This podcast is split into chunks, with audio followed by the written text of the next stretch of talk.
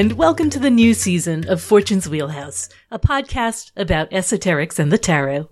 I'm Susie Chang, and my co-host is Mel Meleen. We have gone on an epic journey through the symbolism of the 78 cards of the tarot deck, and in this season, we are applying esoteric filters to the deck, examining it through a variety of astrological, Kabbalistic, numeric, and other lenses.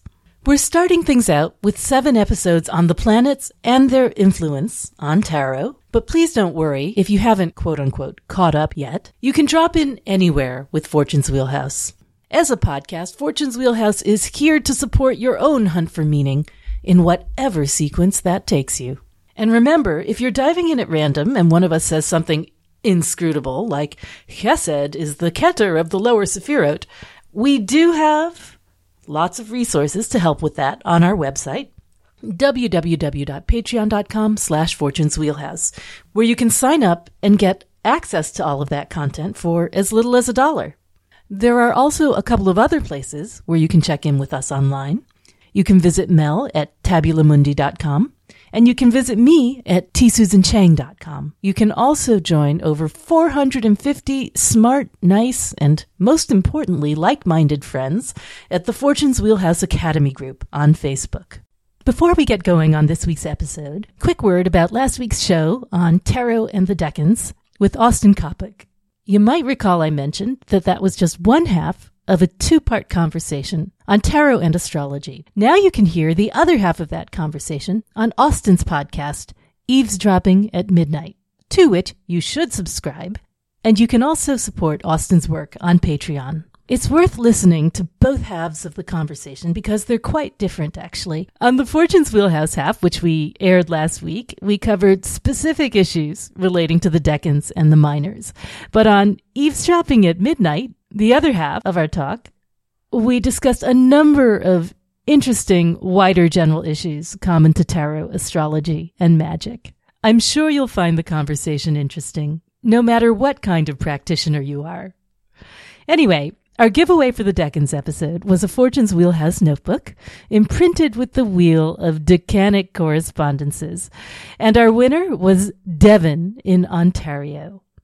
Congratulations, Devon. If you'd like your own nerdy chart of decanic correspondences to study and engrave on your heart, you can order up your own Decan notebook or a poster version on our Redbubble shop, www.redbubble.com slash people slash wheelhouse93 slash shop. Or, of course, you can find the chart in my book, Tarot Correspondences, Ancient Secrets for Everyday Readers, which has, as you know, all the charts. This week, we're talking about Saturn, whose corresponding card in the major arcana is the World or Universe card. So for this week's giveaway, we are offering one lucky winner a copy of Mel's Liber Mundi book, which features the beautiful dancing maiden of the universe from Tabula Mundi on its cover. Or, if you already have Liber Mundi because you're awesome, you can choose instead a matted print of the universe. And if you cannot wait for the fickle finger of fate to choose you, you can buy both the book and the universe print at Mel's website, www.tarotcart.com. As always, you can sign up as a patron and find out more about the drawing at www.patreon.com slash fortunes wheelhouse. And now, here's this week's episode.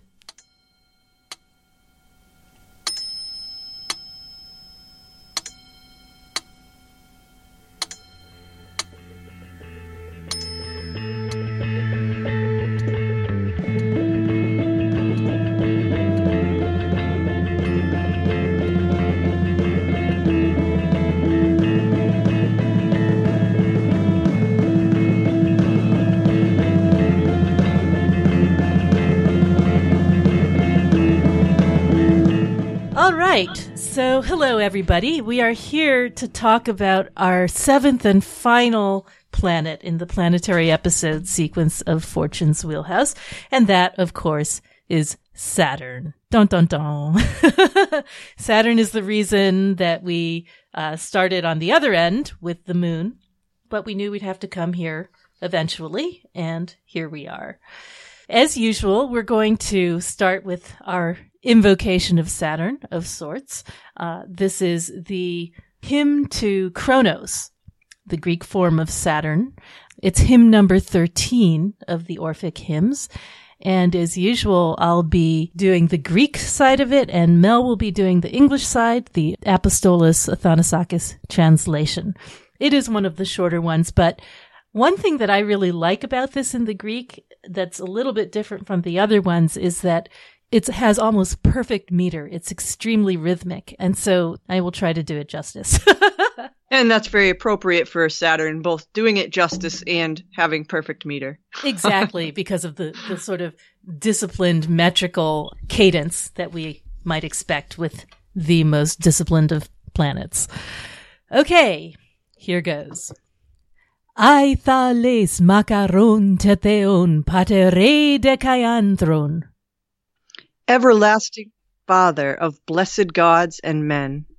Poikilo lamiante megasthenes alchimetitan. Resourceful, pure, mighty and powerful Titan. Hostapanais menhapanta kaiauxe sempalinautos. You consume all things and replenish them too. Desmus arectus hoseches kata peirona cosmon. Unbreakable is the hold you have on the boundless cosmos. Ionos krone pangenitor krone poikilo muthe. O Kronos, begetter of time, Kronos of contrasting discourse. Gaies te blastema caiuranu asteroentos. Child of earth and starry sky. Genna fue meosi reasposi semne prometheo. In you there is birth and decline, august and prudent lord of Rhea. Hosnaies catapanta mere cosmoio genarcha. Who as progenitor dwell in every part of the world. Ancilometa feriste cluon hiceterida phonein. Hear my suppliant voice, O wily and brave one. Pempoise olbon biotu telos aena mempton and bring an ever blameless end to a good life. Yes, please. so, um, do you ever use Saturn magically for anything in ah. particular? Well, you know, I haven't, but I can conceive doing it. You know, I can imagine using it for self discipline for sure. Another thing that I think is really good to ask Saturn for is when you need more time. More time. Interesting. I hadn't thought of that. But yes, you know, it's interesting, and we'll talk about this later. There's a whole tradition of asking uh, Saturn for longevity. Yeah, you know. more time. Yeah, more time exactly for old age. Yeah, or for uh, well, I guess, and I guess that's in the hymn as well. Kind of, you know, a good end, a long life. You know, I would also use him for agricultural things. I haven't. That that might be my problem with gardening. I could use a bit more Saturn with the gardening because you it requires so much um toil. So much yeah, so much effort, so much toil, so much willingness to get dirty and you know, so much patience and all of those are are Saturn things. Yeah, for sure. So the cards that we're going to be covering in this episode are of course the world as Saturn, the world or the universe. And then we'll be talking about the two zodiacal majors associated with Saturn. So that's the devil for Capricorn and the star for Aquarius, as well as the decanic minors associated with each of those. So the two, three, and four of discs for Capricorn and the devil being change, work, and power. And then the five, six, and seven of swords for the star slash Aquarius. And those, of course, are defeat, science, and futility. Then we'll be talking about the five decanic minors of Saturn, which are the seven of pentacles, the Lord of failure, Saturn in Taurus, the five of wands, the Lord of Strife, Saturn in Leo, the Three of Swords, everybody's favorite, the Lord of Sorrow, Saturn in Libra. It's the best of the bunch. yes, exactly. Libra 2, second decan of Libra. The Ten of Wands, Saturn in Sagittarius, third decan. the Lord of Oppression. And finally, last but not least, the Eight of Cups, the Lord of Indolence or uh, abandoned success. Um, Saturn in the first decan of Pisces. Oh, and then we will Oh, also be doing all the oh all the threes. Yes, you know Yep. I got myself mixed up, and I was going to do all of the tens. But Ah, um, well, I could see that see that the- also applies Saturn Yeah. and Earth, which you know we'll talk about. But uh, so the threes and the tens. I forgot about the tens. You forgot about the threes. but well, we'll we'll uh, we'll attempt to do them both. Let me just uh, add a note to my thing down here. It's a good thing we both forgot the opposite thing, I guess. yeah, So the threes, of course, would be um, virtue, virtue, abundance, sorrow, and works. And the tens are oppression, satiety, ruin, and wealth. So that means that we also have decanic minors that are three and ten. So those are sort of doubly Saturnian or Saturnine. um, Yes. as the case may be. All right. Shall we begin with the astronomy as usual? Yeah. So what can we say about Saturn? Well, one thing that's interesting is that it's it's almost as big as Jupiter. It's the uh, second largest in our series, but if you count the rings, its diameter becomes larger, and it's twice as far away from Earth as Jupiter is. So so even though it's that far away, we still can see it with the naked eye. Yes, and, And- that, of course, is it was the last of the visible planets for for for thousands of years. I think it, Uranus Right. wasn't discovered It's till 1780.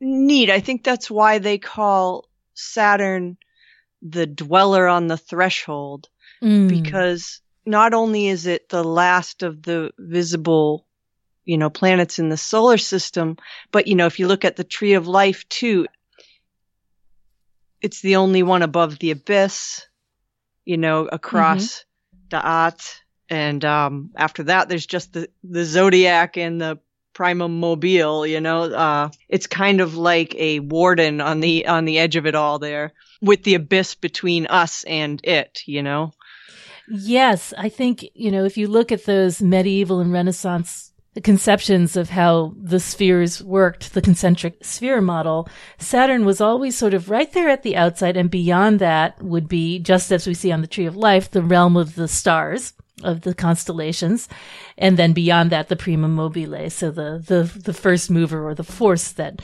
gives motion to the whole shebang.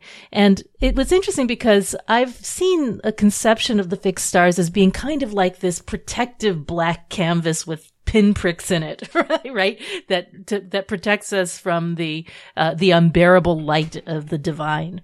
That's a Kabbalistic idea. you know what else is really interesting about Saturn in an astronomical sense? You know, we think of Saturn and we think of it as being really heavy, right? Mm-hmm. a heavy a heavy psychological force but in reality it's one of the least dense planets it might be the, the least dense and it's so light that if you if you if you if there was an ocean big enough to hold it it would float That's so weird. yeah isn't that weird People have always thought of Saturn as special in a way. Um, I think because it's so far out there, it's always been kind of associated with this idea of being at the fringes of the known universe and therefore it's scary. like the, the the bridge between the material world and what lies out there Yeah. In fact, the Arabic name for for Saturn is Zuhal or Zahal, and that just is a cognate of like far or distant, whereas the um, Hebrew name for it is Shabbatai, which is cognate with Sabbath. So you know when you think about the Sabbath, different different um, religions, of course, hold it on different days. It could be Friday, it could be Saturday, it could be Sunday, but it's always set apart. It's always special. It's always different. So there's a sort of conflation as these religious traditions developed. This set aside special day became associated with Saturn, our That's most distant uh, really star. interesting because I think there are also other names for Saturn that kind of conflate it with Satan. Yeah. it's interesting that, you know, there are all these connections between Saturn, which is the farthest off, and Earth, which is, you know, right here there's kind of a conflation of the two in Hermetic Kabbalah, at least, where the two of them have this interdependent mother daughter relationship. Yeah, and it's kind of similar to how the fact that there's this relationship between, we're going to see when we start talking about the cards, but the universe and the fool, that connection between Malkut and the supernals. Absolutely. What comes around goes around. Well, I'm sure we'll talk about this a lot more later, but it's interesting that you have like, you know, Saturn and then you have Jupiter and they have that relationship as basically father and son out there, you know, on the fringes, the generational Kronos to Zeus um, Mm-hmm. connection. Yeah, and if you look at the the symbols for the planet Jupiter and the planet Saturn, they're both composed of the same elements. So they're both composed of like a crescent or semicircle and a cross, except in Saturn's case, it's inverted. In, in Jupiter's case, the crescent is above the cross of matter, and in Saturn's case, the cross of matter is above the, the crescent. Right. Looking a whole lot like a sickle. And you know, it's Yeah. really weird. Three crows have been just like cavorting outside my window. Really? Bird of Wow, that's Saturn. cool. Yeah. I notice that a lot on Saturdays, actually, when I'm doing rites. There's always some kind of crow talking right during the middle of rites. So Saturn, I guess, historically wasn't just the, the terminus of the known universe, but also this fertility god as well. So that's going to be something that we, I guess, will see reflected in the cards and some of the. Yeah, the Reaper that also harvests. Yeah. What exactly does well the Reaper souls. harvest? Mm-hmm. Um, all right. Anything else we want to say about the astronomy? Oh, there's not much to say. It has 10 moons last time I checked, which 10 is a, it's a pretty nice um connection with, you know, the oh, number nice. 10. Any of them have, um, you know, evocative names? I didn't look up the names. Here, let's. I uh, bet I bet they do. Yeah, I bet they do. I'm going to do a quick Wikipedia. do a 'cause quick I'm- search, see if there's any yeah. Let's see. Moons of Saturn. Okay. Enceladus Titan. Oh, Titan, of course. Mimas, Dione, Tethys, Iapetus. Tethys. Tethys, Hmm. yeah. Rhea, of course. Epimetheus. Mhm. uh, Hyperion, Phoebe. Hmm. Oh, Phoebe. Uh, Pan. Actually, this just keeps going on. Daphnis, Telesto, Atlas, Polydeuces. I don't know how Oh, many so of there's these more are. than 10 now. Yeah, looks like it. Let me see. I, I guess it makes sense that it would have Some of those have some resonance, Atlas and uh, yeah. Okay. oh, it says and uh, they range from tiny moonlets less than a kilometer across to the enormous Titan, which is larger than the planet Mercury. They have 62. It has 62 moons with confirmed orbits. hmm. I wonder if it just uh, if, if the 10 is just you know the large ones that Yeah. moonlets. Yeah. Yeah. Yeah. If you think about it, the rings are actually supposed to be little bits of ice and rock from a possibly from a moon that was crushed and destroyed into rubble, and now it orbits around as the that seems totally appropriate. Yeah. yeah, Titan is the second largest moon in the solar system after Ganymede, which is interesting. Sort of that similar, that's a moon Yeah. of Jupiter, so similar situation there. Yeah, so it kind of makes sense that Saturn would be so prolific. First of all, that there are so many children, and secondly, that they're produced through destructive acts. Astrology or myth? Astrology, I guess. Unless you want to do myth, I could go either way. Yeah. Well, you know, since we mentioned it, maybe we should talk about Kronos. And we should talk a little bit about the kind of conflation between Chronos CH and Kronos K. Yeah. They tend to get, you know, Yeah. merged into kind of one archetype. Yeah. Yeah, it's two distinct, you know, forms, but they get kind of thought of as the same thing because there's so many similarities in both in name and in function, I guess you would say.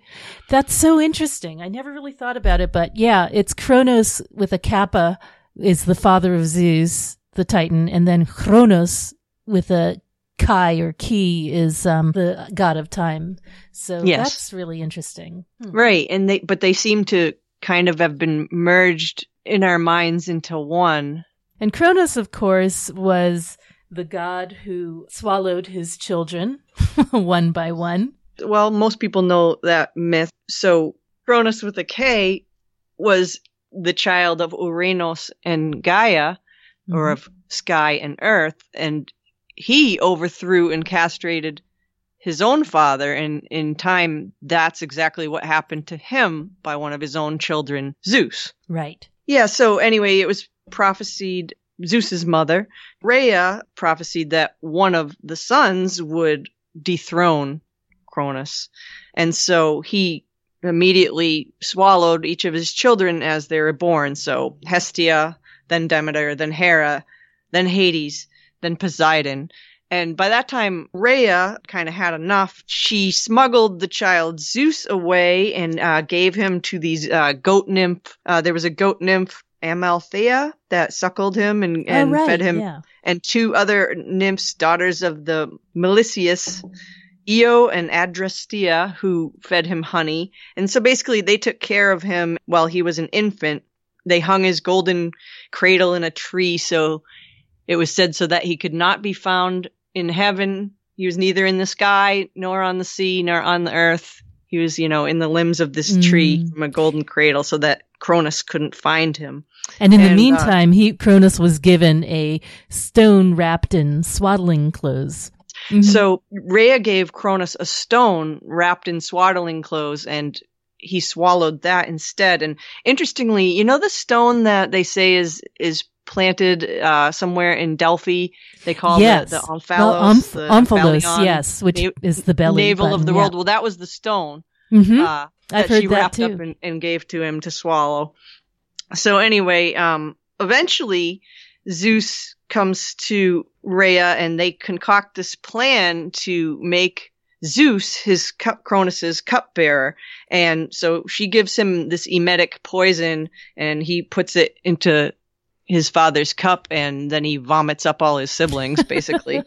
Zeus and his siblings go on to uh, release the titans that cronus had imprisoned and get them the cyclops and the hundred-handed ones and he gets them on their side to overthrow cronus and uh, the titans that are on his side in the war of the titans. And so uh, the hundred-handed ones and the cyclops gave Zeus his thunderbolt, and they gave Hades a helm of darkness, and they gave Poseidon his trident, and so Hades could could sneak up on Cronus, and they eventually like distract him and uh, defeat him and uh, exile him to Tartarus.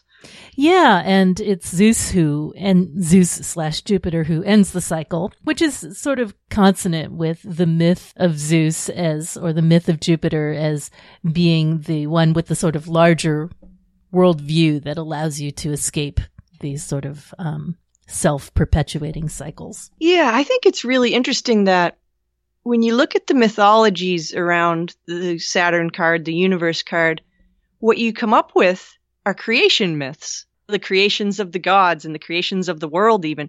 There's a lesser known myth that is really appropriate, especially when you look at the Thoth version where the maiden is dancing or wrestling with the snake. There's a pre classical Greek myth about Eurynome.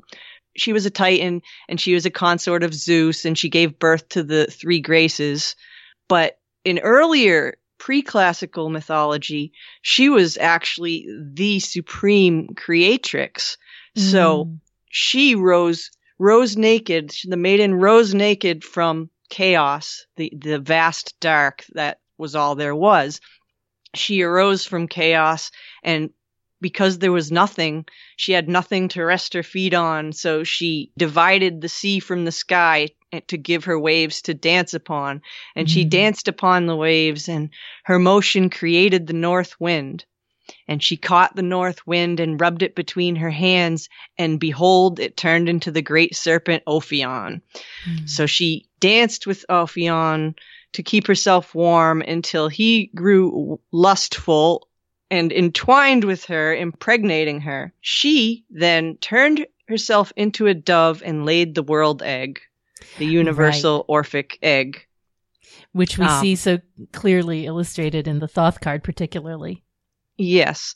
So then Ophion, the serpent, she instructed him to curl seven times around the egg until it hatched and then it split in half and out came everything that exists the sun the moon the stars the planets rivers trees mountains and all creatures not yet man so then Eurynome and Ophion made their home at Mount Olympus. They were the first rulers, according to this earlier myth, mm-hmm. um, until the serpent Ophion pissed her off by claiming that he made the universe. and so she bruised his head with her heel and kicked out his teeth and banished him to the dark caves beneath the earth. You and go, girl she went ahead and assigned two titans. She made the planetary powers and she assigned a power to each planet and two titans to each planet.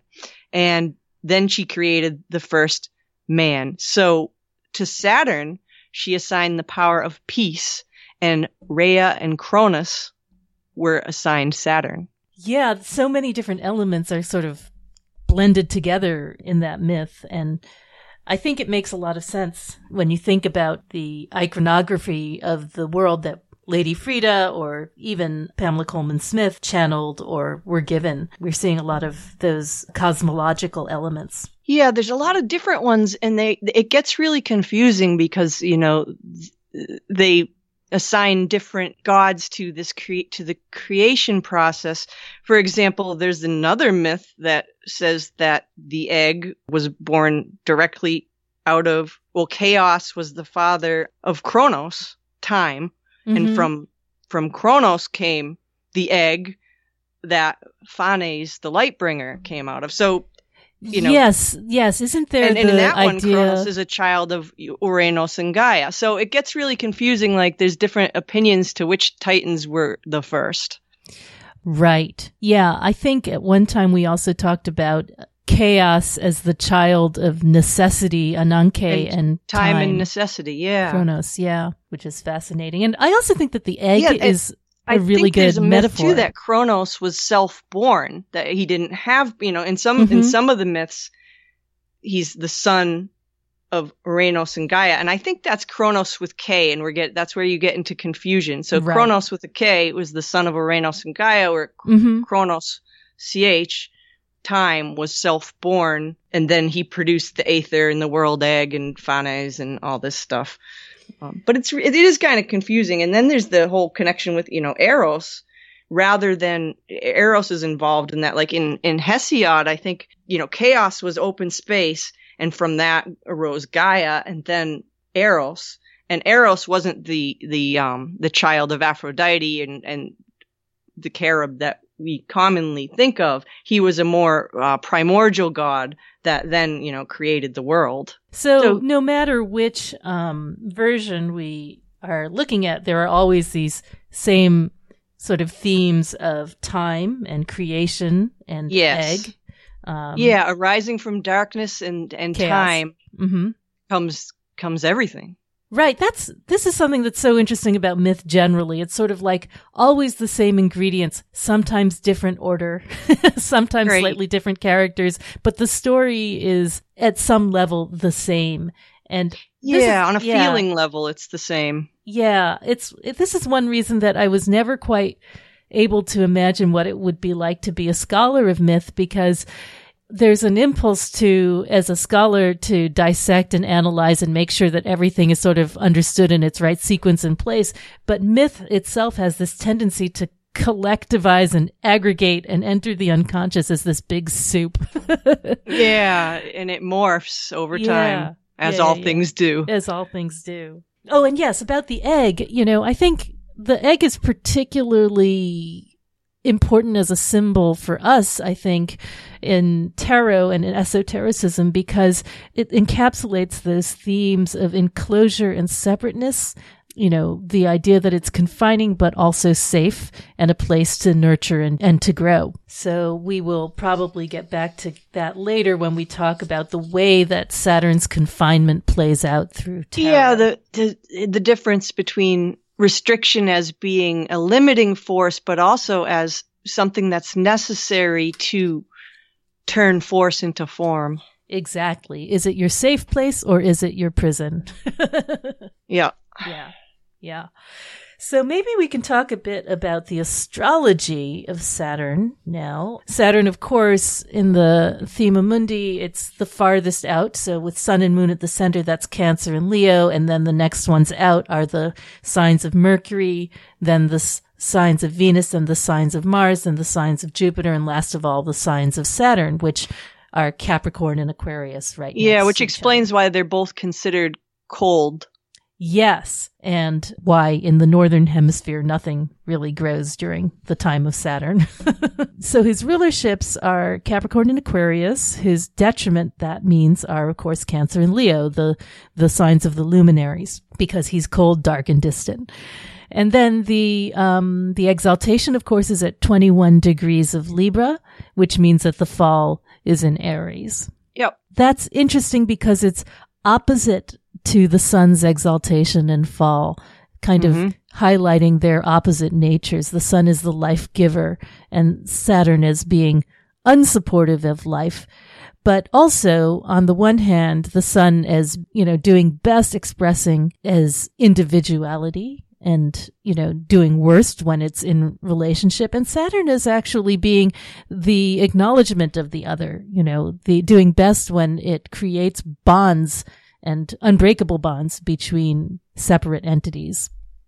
Yeah, it's really interesting that the sun and Saturn are so opposite. You know, one's light and one's darkness, but in a sense, they're two sides of the same coin because Mhm. of that polarity. Even though they seem like bitter enemies, you can't That's have one right. without the other. Yeah, you have to have the shadow as well as the light. So Saturn, I think of it astrologically as the concept of evolution through time, karma and testing, and that, you know, the purpose of life isn't merely to go through and enjoy it, but to evolve uh, Mhm. through the tests and to gain experience and wisdom through the passage of time and through your persistence. It's like, you know, growing through your obligations and your responsibilities and the obstacles you have to overcome, your, your duties and your sorrows. Right. And recognizing that it is a cycle ultimately. I think there's there's almost more of an emphasis on recognizing cyclical patterns in Saturn than in other planets because, you know, from dust you came and to dust you will return. Again, that's sort of like reminds us that while Saturn is the ending, it's also the beginning. It's also the, you know, the blackness of death and the blackness of the womb from which you arise.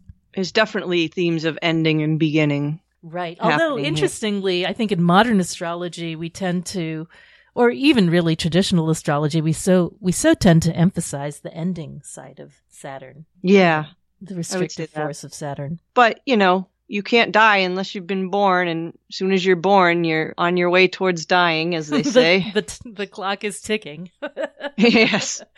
yeah. What was it? The um the the cause of death was birth. Yeah. He not busy being born is busy dying, as Bob Yes. Dylan said. yeah. you know, another and- interesting thing is that so we've got the two signs, the, the, the day sign of Capricorn and, and the night sign of Aquarius. And we could talk a little bit about the difference, how Mhm. Saturn manifests in each of those signs. Yes, absolutely. I was just listening to a show I've listened to a number of times now, which is Chris Brennan's rundown of the 12 signs of the zodiac and on the astrology podcast.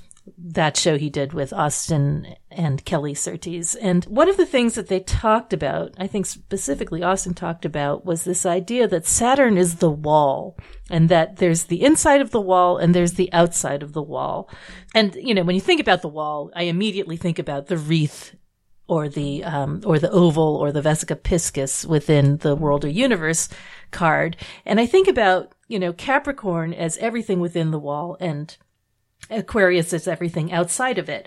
And the idea, I think, is I like Yeah. that. yeah, yeah. It's like within the wall, you know, the emphasis is on construction, what you can make of yourself, fertility again, and controlling everything within the laws of gravity or laws of physics, rules of the game that you have to deal with.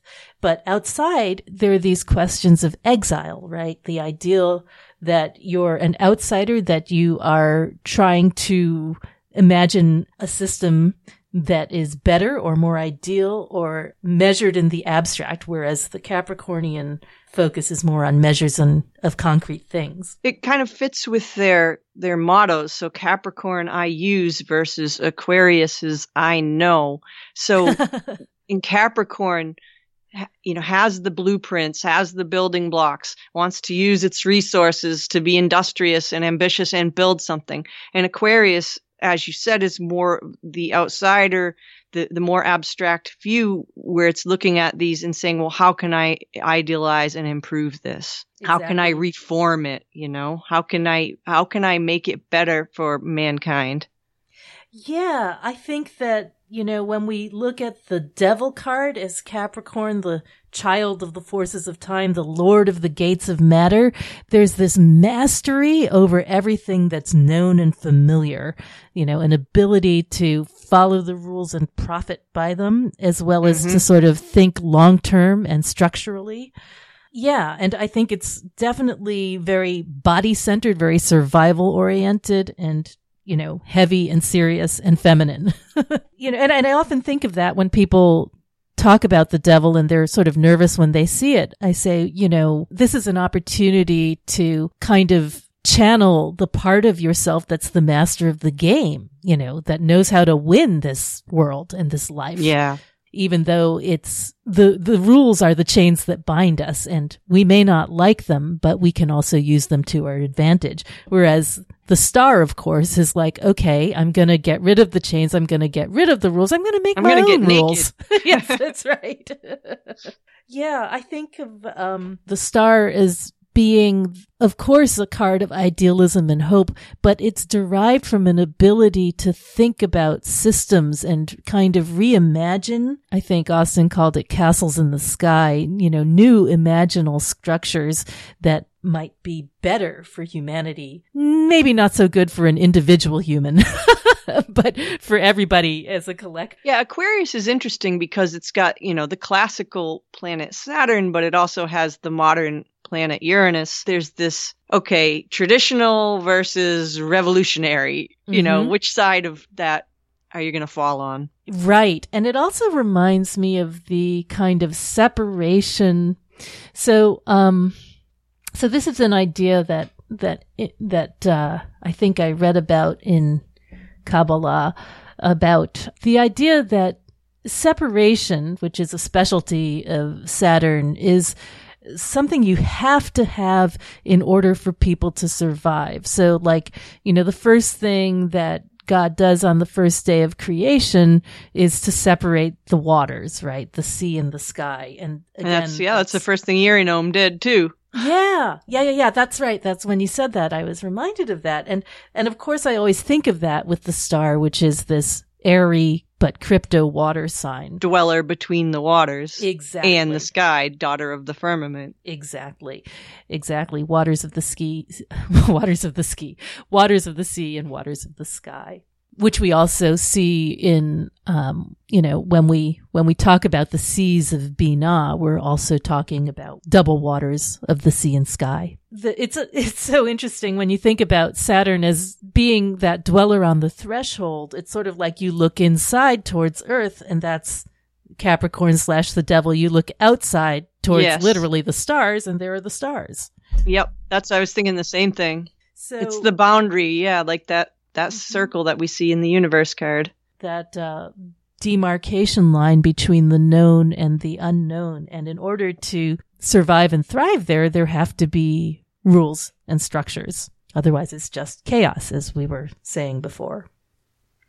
So in terms of like, you know, the, the magical uses of the devil and the star, you know, as aspects of Saturn, I think that, um, the devil, I think you can work with him to master, well, to master addictions in the same way that the, the, uh, the symptom is the cure, right? It's sort of like, since, yeah. since Saturn is in charge of these sorts of things, we can ask him for help with them.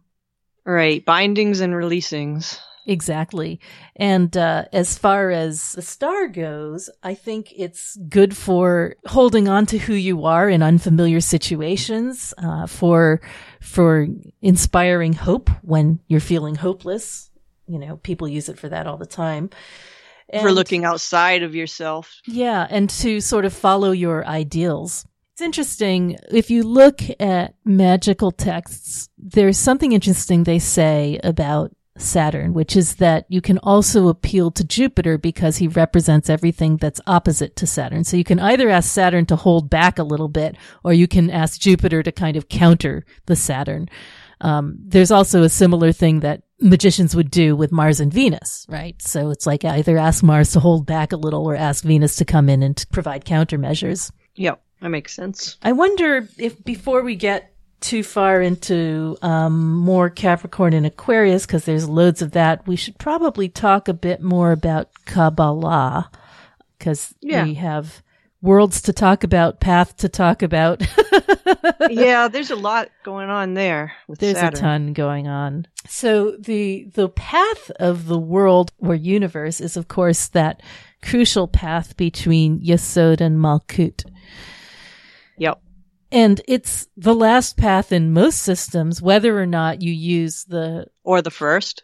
yeah, or the first, exactly, exactly. If you're starting here, you know, whether or not you're using the Kircher tree, which we do, where Malkut is connected both to Yesod and to Hoda Netzach, or if you look at the Luria tree, which is what is used in Jewish Kabbalism, you see the, that Malkut is hanging, well, as they say, like the dingleberry off the tree, connected to nothing else.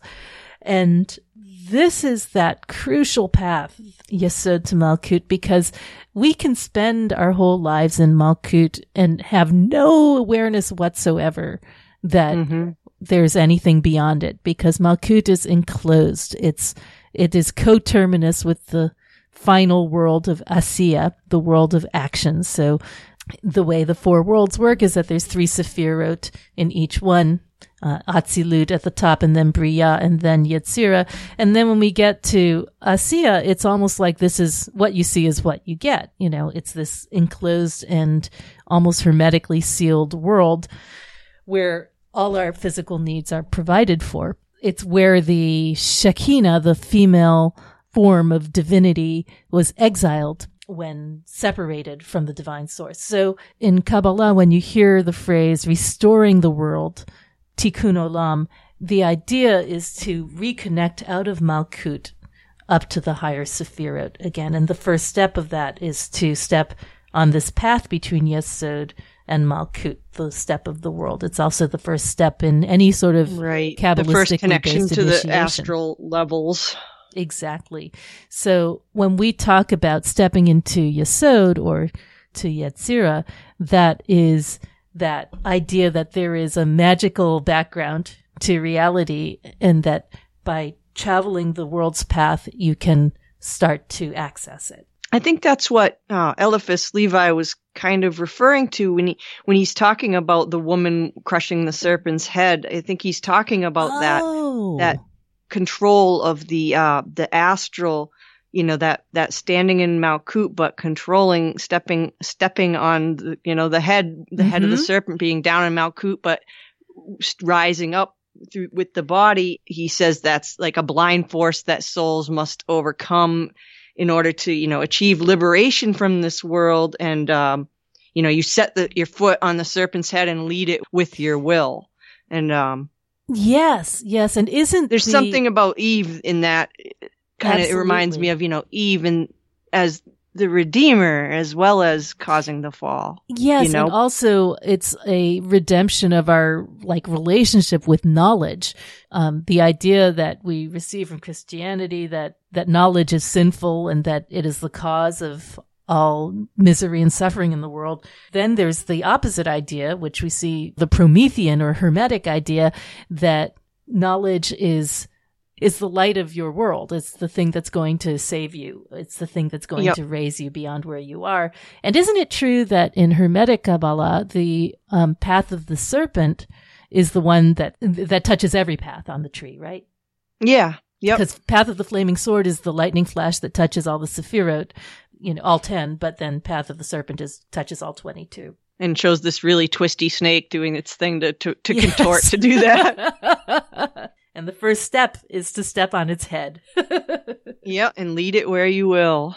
And that's the snake that, you know, in the Thoth card that the woman is wrestling with. And even the Mhm. colors of that snake remind me of what we've been talking about the black and the yellow, you know, the, the dark and the light, the, that polarity, you know, the God and God's dark side, if you could call it that, I guess.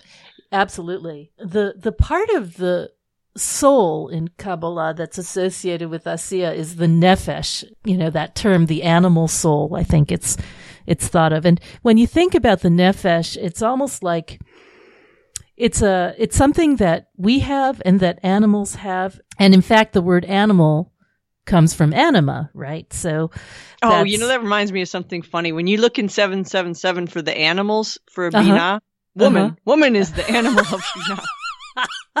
Oh my god, that's hilarious. I, I laughed too. That's so typical. so yeah, so it is a, I think the nefesh, you know, I'm not an expert, but the way I understand it is to be like animals have nefesh, we have nefesh, plants don't have nefesh. So it's a kind of a living soul, like you might call the psyche or psyche in, um, in Greek. It's, it's, it's life force, but it's also this sentience, this kind of ability to act and move in the world. And of course, Asiya is known as the world of action or the active world. So it reminds me of something that Gordon said on Rune Soup a few weeks ago, which I really just love, uh, which is that so humans are special not because they have a soul or a spirit. Everything has a spirit, but because we have a body. You know? Yeah. the spirit gets to act on the world in ways that spirit doesn't generally. Sorry, I'm pouring my water. That's probably noisy. But um but that to me is what's special and strange and weird about Malkut because it is on the one hand separate and exiled and far from the divine, but at the same time it is the only way to restore the divine.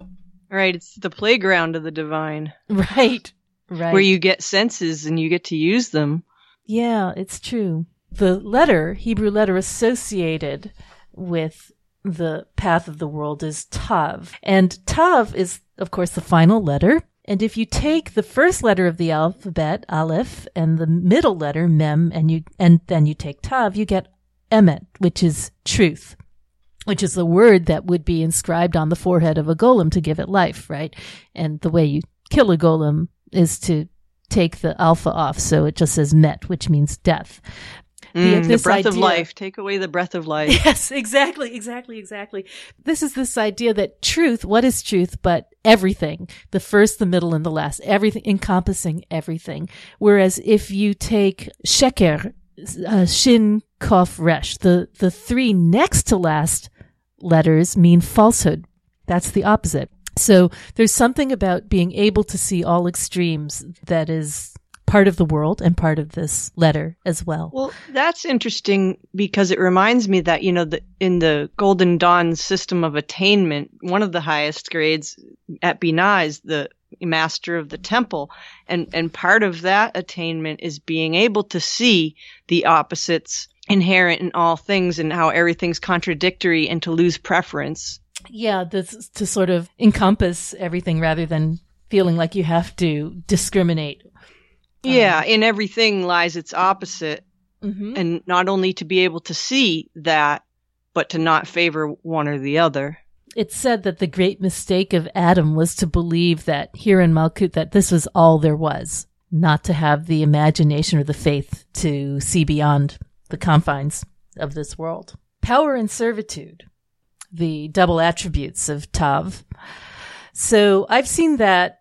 I kind of looked into what those words are. The actual Hebrew words in Sefer Yetzirah are memshala, which means government, and avdut, which means slavery. So it's not just, They both sound very Capricornian. yeah, right, right. It's this idea that, you know, some of card, us you have know? agency and some of us do not. Yeah. you know, and that's really interesting because I think that the devil and the star kind of represent two opposite sides of that. You know, the star being the freedom to act as you wish and the devil as being, you know, um, bound to something or someone. Matter, yeah, bound to matter. Yeah, bound to matter. So, you know, this in some sense really speaks to kind of fundamental questions about fate and free will and how we, you know, how we broker them. A friend of mine was just posting this morning about, you know, the different forms of fate in Vedic astrology, the idea that some things you're born into, some things are circumstantial, some things you determine by your own merit. And I think that if people are struggling existentially with power over their own lives, a good way to sort of conceptualize that is the devil versus the star, both as sort of agents of Saturn, so that they, they're not just opposites, they do have something in common. It's sort of like It's like one's about time as a restriction, and then one is more timeless, like mm-hmm. being beyond time. Making your own rules versus following others, perhaps.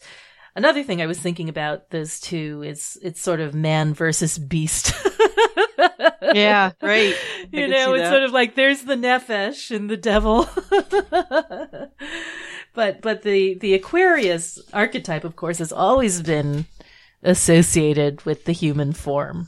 There's something about what makes us specifically human is our ability to see beyond our immediate confines we should talk a little bit about boy there's a couple things. So mm-hmm. the connection between bina and malkut. Oh yeah. Bina and da'at um, saturn's kind of both masculine and feminine qualities. There's mm-hmm. you know mm-hmm. there's a few th- more things in the kabbalah area that apply. for sure.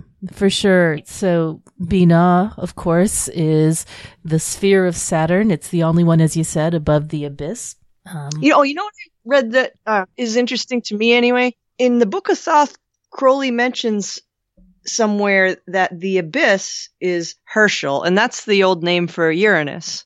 So really, I thought, yeah, I thought that was interesting, um, because of this Capricorn and Aquarius thing, you know. So Binah, Saturn, Capricorn, and then Uranus, the ruler, uh, modern ruler of Aquarius, being mm-hmm. Da'at, the abyss. There's a section where he goes through all the Sephira and assigns, he assigns, uh, Herschel, which is Uranus, to the abyss. Isn't that Herschel was the um, astronomer? That was the guy right? that yeah. the astronomer who discovered it, and at first it was named after him, but hmm. the name got changed at some point. So when you see when you have really old astrology books, the if you see Herschel, they're talking about Uranus. I was just thinking about one thing we we didn't mention is that in that sort of chart of planetary colors that we had, although Mars was red, red, red pretty much all the way through, Saturn was pretty consistent black, as well black. as black. Yeah. Yep. Yeah. And that's fascinating to me, the blackness of Saturn, because, well, yes, we have black assigned to Binah, you know, in that sort of polarity of Keter white, Chokmah gray, and, and Binah black but also because in all work with Saturn, from the earliest magical um, rituals that you do for Saturn, it's always black, black, black. Wear black, wear black shoes, work with crows, yeah, use black it's plants. Black, it's something equally, you know, dour. There's gr- yeah. grays and dark browns and dark blues and dark greens, but it's mostly black. Yeah. Yeah, and when I think of black, you know, I think of I think of space. I think of the, you know, the sky beyond, beyond. I think of atmosphere. the depths, whether it's mm-hmm. the depths of water or the depths of space, you know, the waters of space mm-hmm. or the, the waters of the ocean. But either way, the deeper you go, the darker it gets. But then if you look at Binah's colors, I mean, black is the color in the queen scale, mm-hmm. but then in the king scale, it's crimson. Right. Crimson red of blood. And then in the prince scale, you get like what would happen if you mixed crimson mm-hmm. and black, you get this like kind of dark reddish brown. And then in the uh, princess scale, it's gray flecked pink, which I think Crowley says something about it being Binah impregnated with mm-hmm. uh, the the essence of the sun, the pink being a color of Tiferet, the sun. Yeah, for sure. It makes you really think of um, Saturn as the womb of the world. You know, the place yes. where life is born. Mm-hmm. All four of those colors in the four scales? Somewhere. I heard Binah uh, re- mentioned as being the Ark of Isis, which was a just a euphemism for the womb. that makes sense. Yeah, so Binah, we often talk about her as the Great Mother. So Saturn has this, as you were saying, both feminine, masculine, and, and feminine. quality. Yes, Yeah. at the same time. You know, we've got Kronos and and Chronos, hmm very masculine kind of forces, and then we've got um, you know, all these mother figures hmm and mother and daughter figures both. And if you look at the what the magical images are, so there's the ancient one, which makes you think of Kronos as time. You know, an old it's an old man um, hmm usually, and then there's the celestial queen, which makes you Mhm. think of the maiden and Isis and and Binah and all these you know queens of heaven archetypes. Right. And it's also, as a mother figure, as a maternal figure, Saturn is both nurturing and destroying, right? And Yeah, we, should talk a little bit about that. The the Mhm. Aima and the Ama. Or the Kali and the Durga. Uh, yeah, I'm always fascinated by by that. Uh, you know, this Yeah. I was reading something about so how Ama, if you just look at the letters, it's Mem, the Mhm. waters of Mem. You know, the waters of the womb, the waters of creation, in between two Alephs, two Mhm. beginnings, two breaths. You know, Mhm. and but it's not until it's Ama where the yod is added that it's Mhm. fertilized. So Aima Mhm. is the what they call the dark sterile mother, where Ama is the bright fertile mother. But both of them are mothers, and in the sense that they both have a role of nurturing. So even the dark mother, that's the the thing that binds the force of Hokmah and and gives it that what they you know how you hear all the time the will to form because there's no Right. actual form in Binah but there's the archetype of form the idea of form or the the desire to form That's and it. it's it's the ama that's that restricting force that is necessary to build something it, it's like it's like in order to be born there has to be this travail and this labor and this training Mhm. of the pure force That's right. We, to make it 3D. Yeah. yeah. And then, of course, you know, it's interesting to think about the idea that the queens are located in Binah, but the princesses or pages are located in Malkut. So there's a special relationship between Malkut and Binah. Right and through and saturn and earth both being Mhm. assigned to the universe card Right. i guess because they're both so similar being you know cold and dry and Cold and heavy dry. right. And maybe what we should do is, do you, do you think we should talk about threes and tens now since we're Yeah, why not? Malkut and Binah? Yeah. Yeah. So, um, so all threes are connected with Binah and all tens with Malkut. They, so the threes are virtue, abundance, sorrow, and worth in the four suits. And I guess what we see there is that first kind of realization, the giving of form to the suit. We talked about how in the Three of Wands, you have gone through this sort of conquest of the Two of Wands and now you have to actually govern.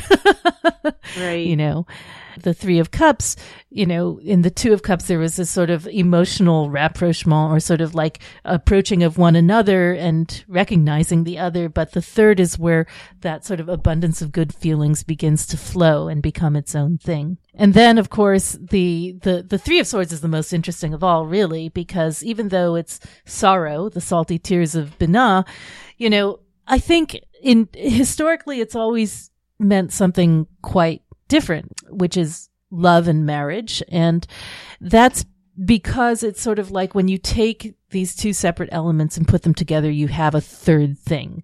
So there's, it's present anytime that you take two entities and then create a third thing, whether that's a relationship or a contract or uh, something else that has an intellectual structure to it and a force behind it. And then, of course, you have the um, the three of discs, which is that after you set the world in motion with the Lord of Change and the two of discs, you actually produce things. You start to make things, concrete, tangible, cooperative products. it's really interesting. So all the threes, you know, except for the three of swords, their decans aren't planetary rulers, aren't Saturn, but um, the three of swords it is. But the Yeah. others, they have their connection through Binah. But there's still this idea of discipline inherent in all the threes from that Binah, you know, wisdom through discipline kind of thing. Because it's all, they all, they're all almost like the, have a precept quality to them. So in, in the three of wands virtue, you have this idea of right actions and good governance and upstandingness through your actions. And then in the three of cups, there's a kind of right enjoyment of the world. And that's the enjoyment without clinging, that, that being present for the joy without holding too tightly to it. And then in right. the three of swords, sorrow, there's that right knowledge and right connections so that the, the connections with others and the connections with yourself and knowing yourself, holding that the right way and how you l- learn from your sorrows, the lessons.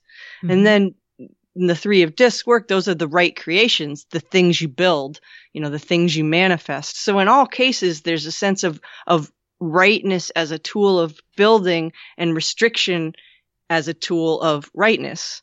You yeah, know what I mean? I do know what you mean. And that perhaps is a quality of it being above the abyss. There's a proportionality and a promise to it. Um, you know, uh, this is the potential and this is where you can create positive outcomes in reality. Yeah. And it struck me when I was thinking about, so what's the magical number of Binah? Well, the number is three, but the magical number of three is, is six. One plus two plus three is six. Right. So then it brings it back to your center. Yes, yes, and to the son rather than the daughter. Right, so, you know, the mother is the parent of both. right. The connection to the son, but also the son as the internal light, the source. Yes. That tells you what is right. Son and son. Yes. Yes. And then the tens are interesting because in, in Malkut, it is the, the fruit on the tree. It is the, the, the overripe, due to explode, you know, highly pregnant, ready to birth the next thing moment at the bottom of the tree. And so, whereas we actually consider the end the in the beginning, to, right? Yeah, the nines are the power, sort of the moment of most expressive potency of the seed, but the tens the tens are where it ends and begins again. So, you know, if you think about that 10 of wands as, you know, what happens when, you know, when you drive yourself past the breaking point, your ambitions. That's interesting because that's also a Saturn Saturn card as well. Yeah, that's it's a double sort of double Saturn, double, just like the Three Saturn. of Swords. So it's sort of like pushing past the breaking point is how I think of this as that thing that when you're so ambitious that that you push past your own limits and and create a tyranny over others as well as yourself. And then with the 10 of cups, we've talked about this card as going beyond, you know, that martial oversatiation of having sort of glutted and gorged yourself on the pleasures of the flesh. and uh, needing to rest before moving on to the next thing. Then Ten of Swords, of course, is like when you've thought yourself into a corner, there is no place to go from there. Things having divided back into black and white, which is interesting because, you know, black and white are take you kind of back to the top of the tree. And then finally, the Ten of Discs as well. It's sort of like, well, okay, this is Saturn as the harvest in the Ten. Sort of like, well, once you have collected everything, it is no longer alive. All it can do is feed the next generation. Yeah, it seems like every one of the tens, there's a kind of a theme of too much of something in the wands is you're, you're, carrying too much you're trying to create too much do too much and in the cups you're trying to enjoy too much. In the mm-hmm. swords you're trying to think too much and in in the discs you have so much that you need to divest yourself of some of it. Absolutely. And it makes me think about like if you look at the way a fruit tree produces, for example, it has to have too much in order to make enough, right? Yeah. It's sort of like there's the phenomenon of when, when it first flowers, there's a ton of flowers and then the flowers drop and those that remain turn into, to small fruits. And then there's the phenomenon of June drop, which is in this hemisphere where all the little fruits that won't survive are dropped to the ground. And then, you know, and then the gradual ripening and producing, etc. But it's a constant sort of nature ensuring survival by overproducing. yeah, that's Then, of the course- fertility of the ten, and, and, some of uh, it has to die. That that reminds me of so two years ago our peach tree had a really fantastic year and those poor branches were, you know, just bent down to the ground with fruit. Yeah. And it's the fertility and the burdens of Saturn all in one place. Maybe we can talk a little bit, go back to the um the stories of the of the two, three, and four discs for Capricorn and the five, six, seven of swords for Aquarius, because we kind of didn't cover those at the time. Hmm. We talked a little bit just now about what happens in the two, three, and four of discs. Kind of in the larger story of Earth, there's the Capricornian. It's all about the engaging the material world, and then the Taurus cards as uh, bridging and reproduction, and then the Virgo cards is kind of the legacies that you leave behind. But specifically, I think the two, three, and four of discs, you know, show that how we start to work this machine that is the body or work the machine of the material world in ways that are advantageous to us. You know, I guess because they're high up, they tend to be fairly express in ways that are more positive than you would expect given the connection with the devil. Yeah, you know, that's sort of yeah. like you can't. None of the twos, threes, and fours are all that bad in re- reality. Yeah, Yeah. So I think when people are, you know, feeling nervous about the devil, look to the two, three, and four of discs because you see a story of, first of all, in the two of discs, usefulness. yeah, usefulness of, of, of, of having an enterprising exploratory spirit in the two Yep. of, you know, the spirit of change of, of trying to do things. Um, and in the, in, out of the darkness, trying to create something new because that's the time of year it's associated with. And then in the three, actually the sort of engines of industry starting to work with other people to build things. And then in the four, you're, you're amassing the profit. Yeah. You're starting to save. Uh, you're starting to see the success from it. And it's interesting too to see how Saturn. So these cards are all associated with Saturn through the sign of Capricorn, but each one of these cards has its own Decan planetary ruler. So it's interesting to see how these other planets combine with Saturn. So you, you know, in the two, you've got Jupiter and Saturn combined, Mhm. and we've talked about how you know they're, in a sense, they have some opposite functions. You know, Mhm. Saturn restricting and Jupiter expanding, and we see how useful that is in in the two. That's how- right. And even though Jupiter's in detriment, that tension is very productive. Yeah. And then in the three, Mars, which Mm-hmm. is exalted in the sign of Capricorn, it's really put to good use. That martial drive is really put to use to build something, you know? Mhm. Um, it takes that kind of force to, to channel form. And then, uh, in the four, you've got again a, a sense of opposites because you've got the sun ruling that one in a, in a Saturnine sign. And, and you Mhm. see how it can be productive, even though there's that slight negative tinge to avarice, you know, that you see there. Yeah. Yeah. There's a real mundane power in the four, which I, I attribute to the sort of kingly qualities of both Sun and Capricorn. You know, And also, Capricorn is it's the as a four. Jupiter, Mhm. you know, Mhm. if you, so they're all very kingly, yes. Right. The sort of amassing of power in one place, making it stable. The Lord of Power. And then the uh, five, six, and seven of swords as cards of Aquarius. That's kind of the the part of the the middle part of the journey of air, the fool's journey, where he kind of in the cards of Libra arrives at a crossroad. Uh, in the cards of Aquarius has to navigate, and then in the cards of Gemini has to make a kind of commit to a choice. But these are strong cards, and like every sequence of five, six, and seven, the the the perfect balance point is the six the Lord of Science, where things actually work.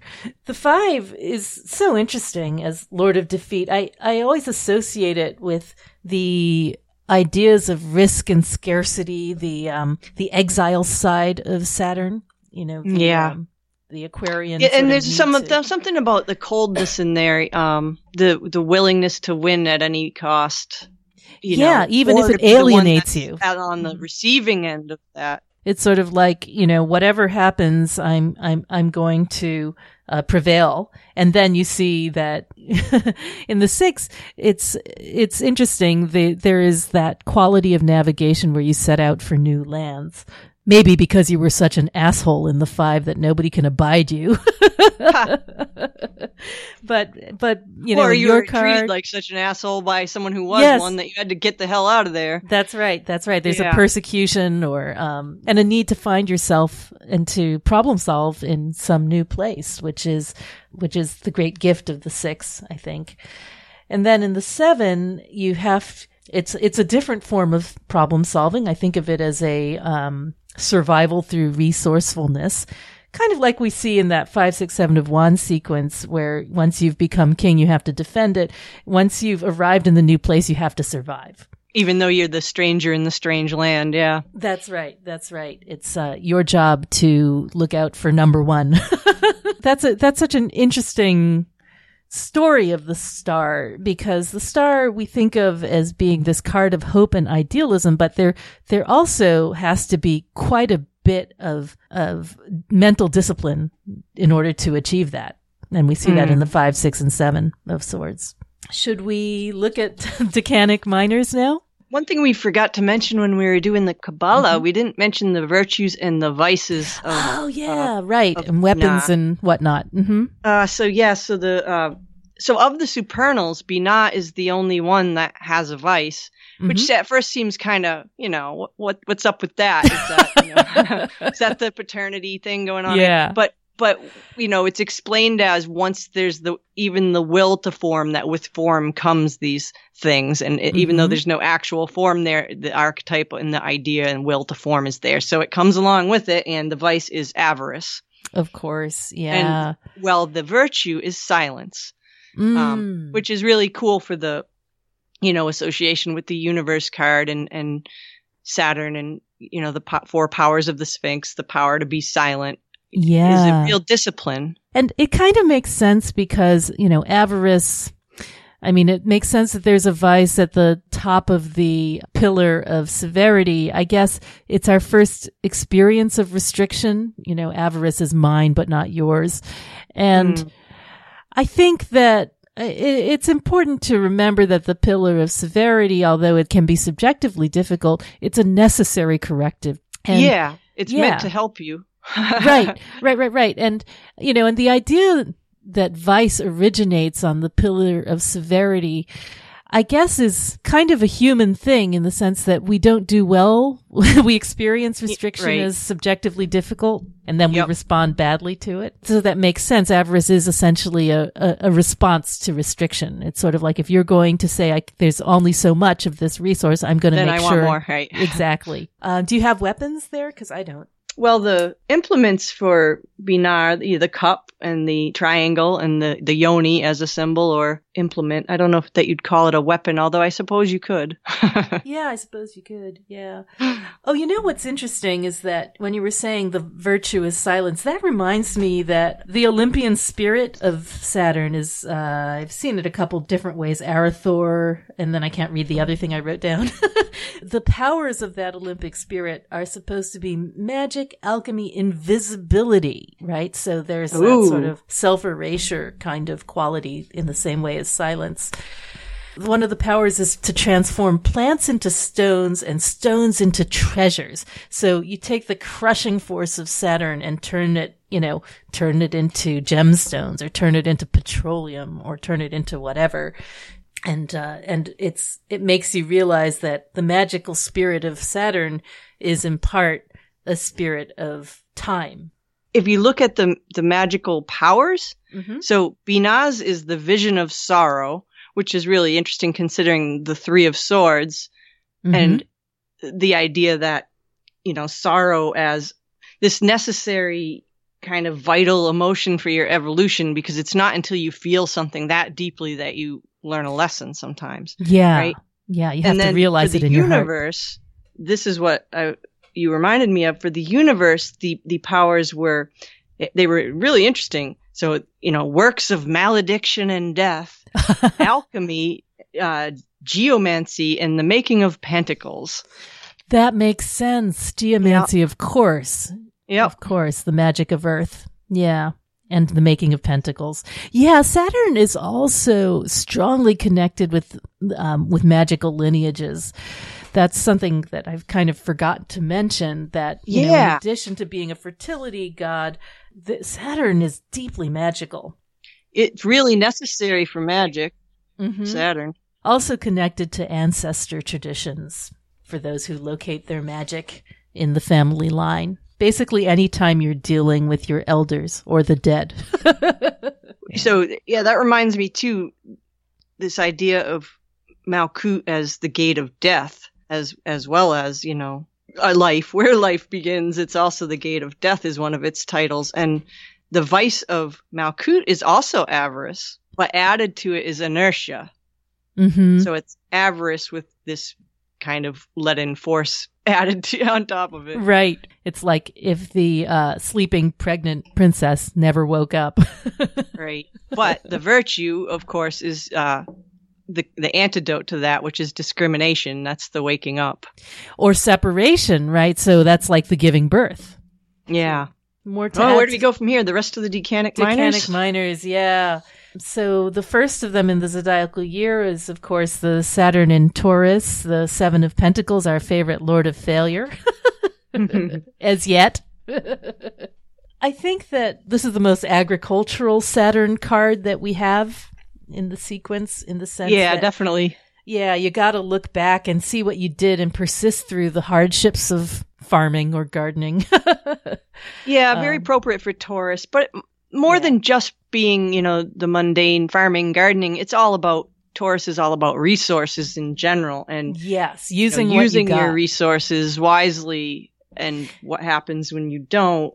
Right. And it also makes me think of Saturn in Netzach as a seven. You know, Netzach is victory, but it's the victory of endurance or persistence. It's like the stamina to continue even when things are hard. You kind of Yeah. turn to your resources and figure out what you're going to do. Even after the fall, you got to keep going. Yeah, I think there's a real quality of honest self evaluation in this Yep. You know, of saying, well, this didn't work, but this is how I'm going to deal with it. The uh, decanic meanings for this are nakedness, poverty, misery, fear. Yeah, so fun. so fun. all the Saturn cards, though, you know, there's every one of them is unpleasant, but they're all, you know, they're all testings, and Yeah. it's through these testings that you grow and evolve. And I think that's especially true in the next card in the Lord of Strife, actually. yeah, right. you know, strife Right. is striving. And this is something I never really considered before. Saturn is in detriment here. It's it's one of the more uncomfortable cards, I guess you might say, of Saturn. I mean, none of them are particularly comfortable, but but it has that added heat and pressure, uh, volcanic force. And I've been thinking a lot about that sort of combination of Saturn and Geburah. Um, you know, Geburah as as the sphere of Mars. There's immense pressure in this card. We've talked about that, but it's also in the service of like figuring out which one is the best, right? Because Yeah. It's How that can you- internal, without internal pressure, nothing would ever get done. That's right. It's like there's there's no striving without strife. I often think of this as being kind of a hothouse environment, sort of like where you force your um, plants to grow extra big and strong, but then you're going to thin them out afterwards. They're competing. They're Yeah. survival of the See fittest. which is the best. Every time I see the Rider Waite Smith version of this card, I think of the, the the, the siblings of Zeus like kicking around in inside Kronos. right. and how uncomfortable that must have been. Although, you know, we always think of the myth of Kronos of him like swallowing them whole. I tried to find some illustrations of that and oh man, the, the Victorian painters and the pre-Raphaelites, they were all like obsessed with showing cut up babies. you know, Wow. yeah, it was really sick. But we know that the story has a happy ending one way or another. Then we have Saturn in its exaltation, or the sign of its exaltation. Its actual degree is 21 uh, Libra. So that's Saturn. Hey, not in to interrupt you, Libra. but when Yeah. you said swallowing them whole, I just got this image of like you know how a serpent unlocks its jaws and like yeah, the unhinging of the jaw. Yeah. Kronos as the great serpent eating Oh, them all. Yeah, yeah, yeah. They're terrifying pictures. They really are. Yeah. So, uh, Lord of Sorrow, the Saturn in Binah. And, um, That's this is a really interesting card of them all So because of. Saturn's exaltation here. Yeah. I think that this card is so important for commitments and promises of all kinds. Of course, when the commitment or promise is broken, that's the that's where the tears fall from Binah. It's interesting. The decanic significations were quietude, rejoicing, abundance, and a good life, which most modern tarot readers would be very surprised to hear go with this card. But at the same time, it's kind of like what we were saying before about how, you know, you take two entities and then put them together and that's a third thing.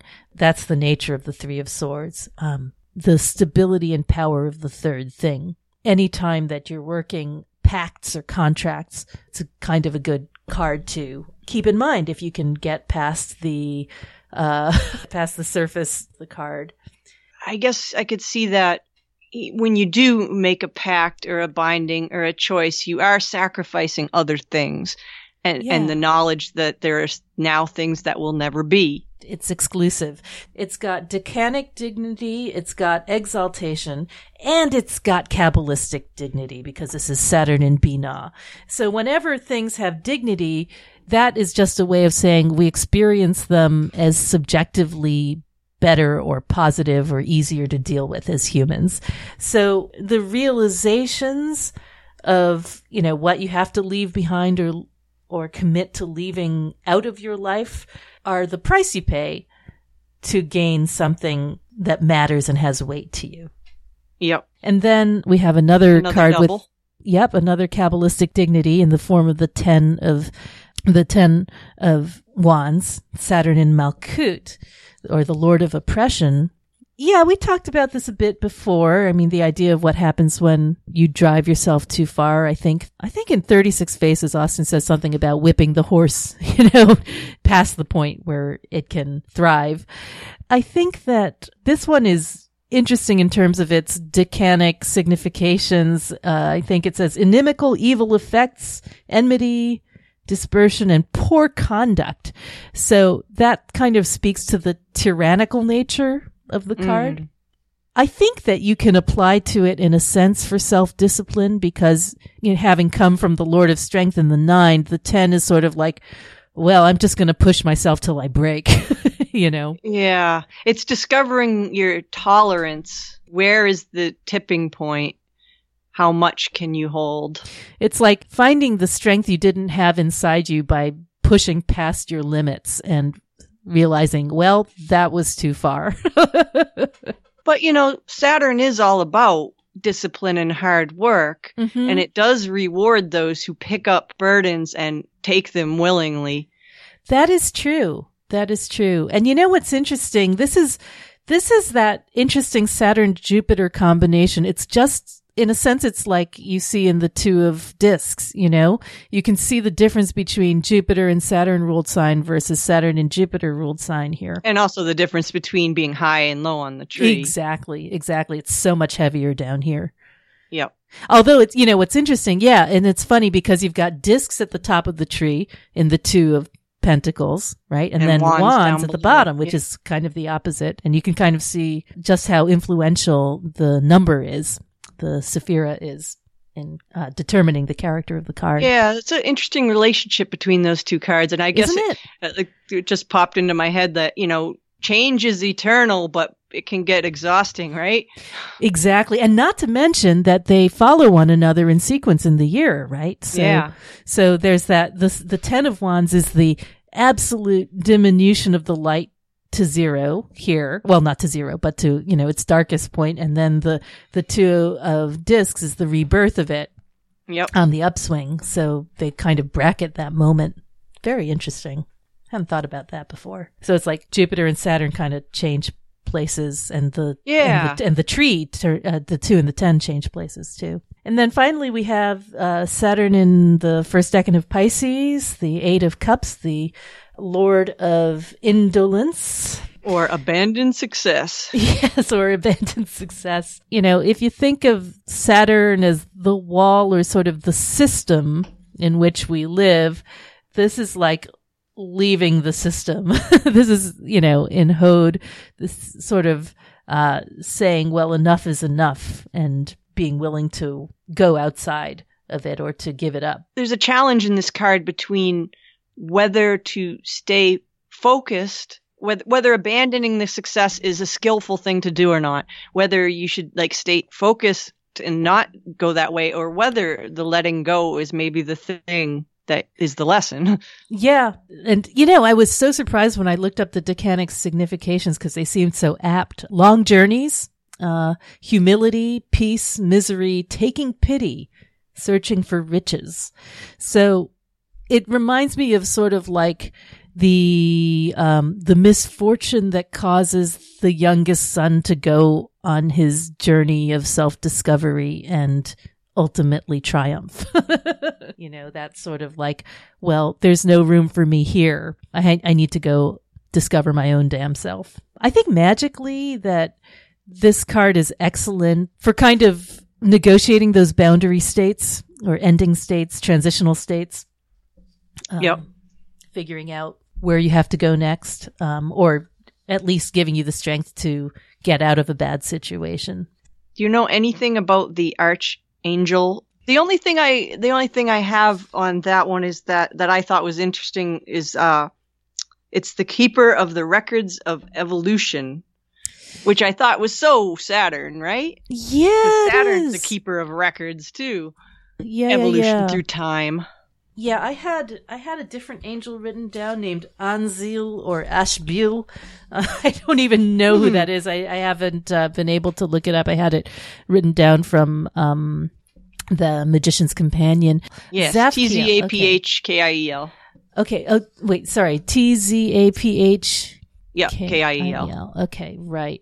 Oh, that's interesting. I'm I'm just reading the first Google thing that came up, and it said it's the angel of deep contemplation, which makes sense, and Oh, that makes the sense, divine too. feminine in respect to nature and creation. So well yeah Um, again all in within the themes exactly, it says Tzaphkiel's Tzaphkiel's name means knowledge of God. So that kind Mm. of harkens back to some of the discussions of you know that we were having earlier. Gosh, uh, it's hilarious when you enter this stuff into Google because just like these wacky, like mix of thelemic and ceremonial magic and new age stuff comes up. yeah You you just- never know what you get some you just cannot know pretty what's wacky going to stuff. happen. Tzaphkiel is the prince of spiritual strife against evil.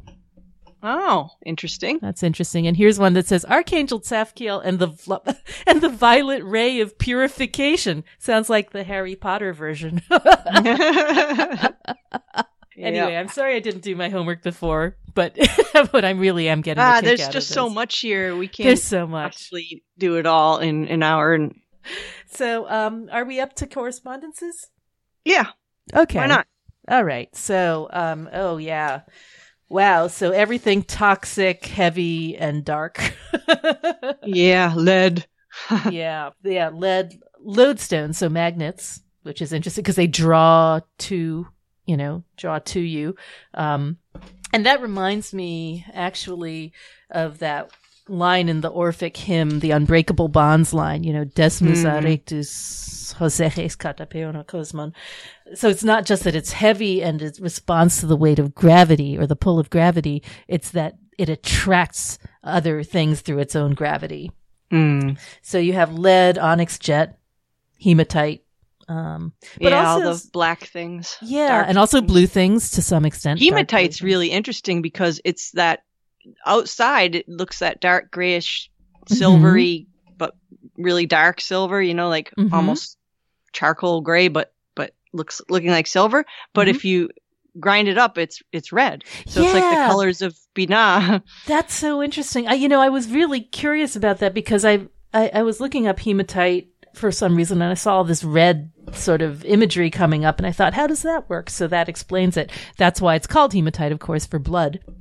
For blood. Yes. Yeah. Yeah, yeah, yeah. And you know, It's really fascinating stone. It looks like a mirror, but it- yet you grind it up and you get blood. so weird. Spooky.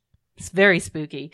Uh, another really interesting one is that you know Saturn's also associated with gold in in the older traditions. So if you look Ah, at some of the wealth. magical workings, yeah, it's gold in Marcasite. It's gold. It's the it's the value and the weight of it. I What's think. the, that uh that Grateful Dead songs line?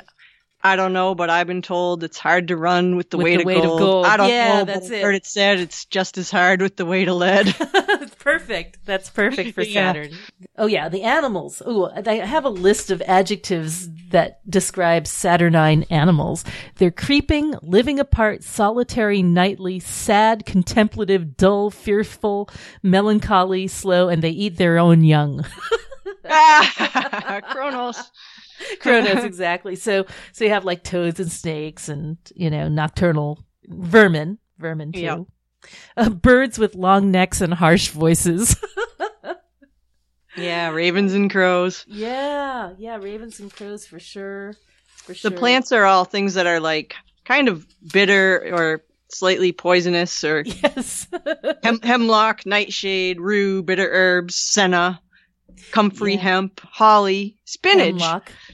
Make you Mhm. strong, uh, mandrake, cypress, elms, willows, myrrh. Oh, the scents myrrh and Oh, civet. myrrh for sure. Asafoetida. Yes, yeah, stinky Sulfur. things. All Sulfur. dark or unpleasant odors, right? yep. Yeah. And benzoin too. I don't know why benzoin. Benzoin seems to be in a lot of things. Narcotic drugs put you to sleep. Yep. Yeah, Yeah. belladonna. Yeah. Yeah, yeah. All of those things. The um Agrippa says that uh Saturnine things are like black color, things that are sour, tart, or dead. All dark, weighty, earthy things. You And know, you- it's hard to find a good smell for Saturn, but I like to use pine. That's a good one. Oh, that's nice. I always thought that was martial. But maybe, you know, they're all kind there's a lot I don't know. I think of pine and hmm kind of being kind of Saturnine, as well as myrrh. That's another good one. It Myrrh doesn't smell sure. too bad. Yeah. This, I actually quite like um, which is kind of sweet myrrh. Uh, Mm. I don't know if it's still Saturnine, if it's sweet, but uh, but I like the smell of it. Uh, Nightshade is a wolfsbane, patchouli, those sorts of things. Oh, patchouli, yeah. Here's a suffumigation y'all can make. All you need are mandrake fruits, dried olives, black myrobalan, which is this like uh, tree from India, uh, dried black chickpeas, and of course black crow's brains. And then you'll be all set. I think this is Picatrix. So if you want to deal with Saturn, there are certain conditions that you want him to meet. Of course, you want to be in his dignity, which we actually are for right now and for much of um, much of this period we're in. But it said that you can ask Saturn for any petitions concerning the elderly. So, like if you're have an elderly uh, parent that you have to take care of, uh, generous men, kings of cities, hermits, those who work the land, and things about inheritances, grandfathers and great grandfathers Makes As- sense. as well as illness as well, which is not surprising since Saturn is not particularly supportive of health.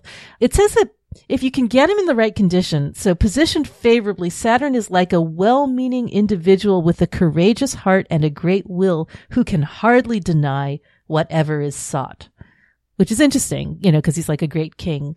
Um, you want to dress in black, and here's a detail I loved: with a black cape tailored in the manner of a professor. And you want to go to a remote place to do your Saturn workings. You can ask him for um, longevity. We've talked about that. Um, yeah, more time. yeah, increase of power, which kind of makes sense.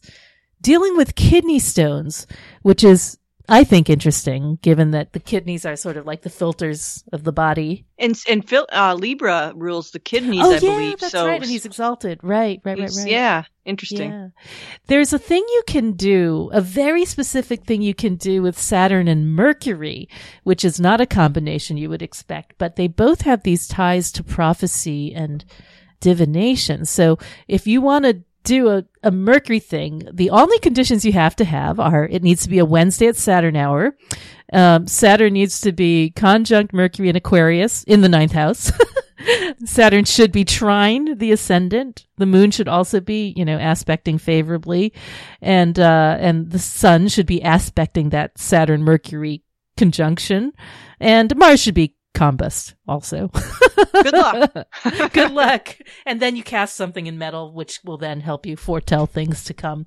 Very, very stringent requirements, which is kind of typical for Saturn, but uh, kind of nice to know you can do it if you should be so inclined. Uh, speaking of the body, we Mhm. forgot to mention the body parts of Saturn are all the things that have to do with, you know, structure like bones and Oh, joints yeah. and teeth and skin, you know. Yeah, and hair too, knee- isn't the it? Hair knees. also, I suppose. just because it's made of the same thing Leo, though, as you know, you I know. don't know. Yeah, but bones and skin and teeth absolutely makes sense. It's sort of like you got to have Yeah. something to hold it in from the outside and, and something to support it you know, from the inside.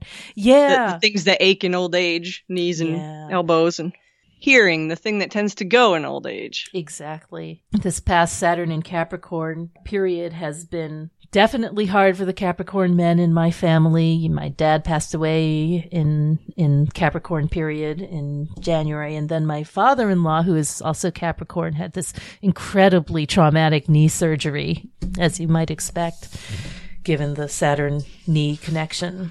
But yeah, Yeah. all those joints. Yeah. Yeah, well, Saturn rules the age of life from 68 until death. So, yeah. yeah, there's going to be some joint pain there, I imagine. Yeah, it'd- be interesting to see if, like, I don't know that many magicians in that age group. I'd love to know if their sort of experiences working with Saturn have provided relief from some of those infirmities. It's a good question. Yeah, you'd think. All right. Did we make it through?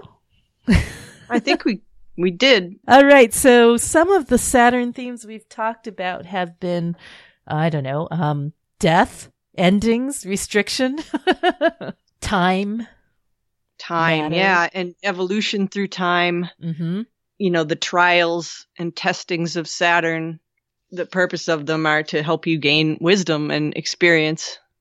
Yeah, all the things that test you and kind of um develop your character, I think is the euphemism. uh, said that isolation. spiritual Mhm. spiritual growth is best attained by getting to grips with worldly life. Yeah. That seems like a Saturn thing. It does both both the sort of like immersion in worldly life to try and find ways of dealing with, but also the removal from worldly life. Like, you know, the way hermits do. Capricorn and Aquarius sides of Saturn. Yep. Safety, imprisonment, um, fertility as well. Silence. Invisibility, uh, magic and ancestors. Boy, we talked about so much I don't even know I where know. to where to I begin. know. I think it's good. I think it's good. I don't think Saturn will diss us for ending in silence. All right. So this has been the episode of Saturn, God of Endings, and we ourselves have come to an ending of our planetary sequence. We are now so far out at the reaches of the solar system or of the known visible solar system of our uh, ancestors that we are now returning back home to Earth. Coming up, we will be doing a readings episode applying the esoterics to our reading process. And there will be a call for questions on Patreon and on Fortune's Wheelhouse Academy on Facebook. So if you'd like to be a part of that, we will open it up to patrons. Yeah. Yeah. That- we'll get enough there, I think yeah. I would think. Yeah. Yeah. We'll open it up to patrons and we'll do our best to answer your question. So, and then who knows where we'll go from there. we'll see. All right. So everybody take care of yourselves and we will see you next time. And that's our show for today. You can find us at www.patreon.com slash fortunes wheelhouse, where you'll also find new episode announcements and loads of extra articles and visuals which will help you follow along with the show. If you appreciate what Mel and I have done here at Fortune's Wheelhouse, please consider leaving us a five star review or rating on iTunes, Apple Podcasts, or Google Play. And if you'd like to support the making of this podcast and gain access to all the member perks that come with that, please consider becoming a patron at any level you like by visiting www.patreon.com slash Fortune's Wheelhouse. You can also explore Fortune's Wheelhouse gear, like t-shirts, tote bags, coffee mugs, and more by checking out our Redbubble shop. That's at www.redbubble.com slash people slash wheelhouse93 slash shop. Mel's beautiful books, decks, and prints can be found at tarotcart.com. And my book, Tarot Cases, Astrological Perfumes, and Online Tarot Class can be found at tsusanchang.com. Treat yourself to the tarot gift you've always wanted because you are a hero of the astral plane, and we so appreciate your support.